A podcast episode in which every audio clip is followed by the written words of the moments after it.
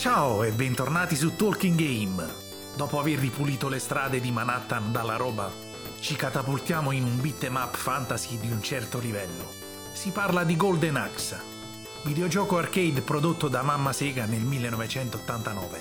Possiamo anche definirlo come un hack and slash, visto che nel gioco si combatte al 90% con armi bianche. Golden Axe fu uno dei primi picchiaduro a scorrimento con armi fisse e attacchi speciali magici, e fu anche uno dei primi beat'em up arcade a permetterci di scegliere tra più personaggi. Tra le conversioni più belle mi ricordo piacevolmente quella per Sega Mega Drive. Veramente un ottimo lavoro. Golden Axe è il primo capitolo di una lunga serie di successi. Ma bando alle ciance e andiamo al dunque. Manco a farla apposta il malvagio Death Adder ha rapito il re e la principessa del regno di Yuria e ha anche rubato il simbolo del regno, ovvero la scure d'oro. E non parliamo di flatulenze in dialetto romanesco, ma del titolo del gioco, Golden Axe.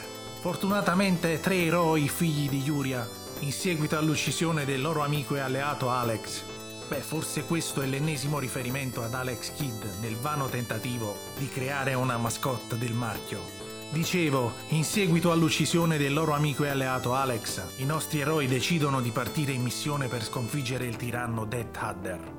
Viaggio che si svolge in diverse tappe, tappe mostrate su una mappa tra un livello e l'altro. Si comincia in un'arida campagna, poi in un villaggio costruito sul dorso di una tartaruga gigante, un villaggio costiero, poi sul dorso di una gigantesca aquila ed infine nel castello presidiato da Death Hadder.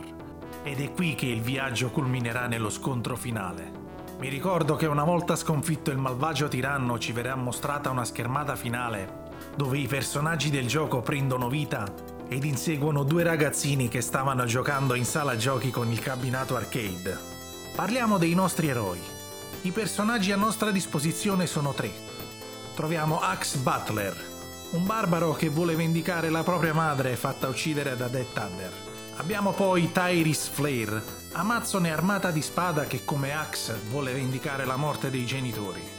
Abbiamo Julius Thunderhead, un nano delle miniere di Walud, armato di ascia e intenzionato a vendicare la morte del fratello.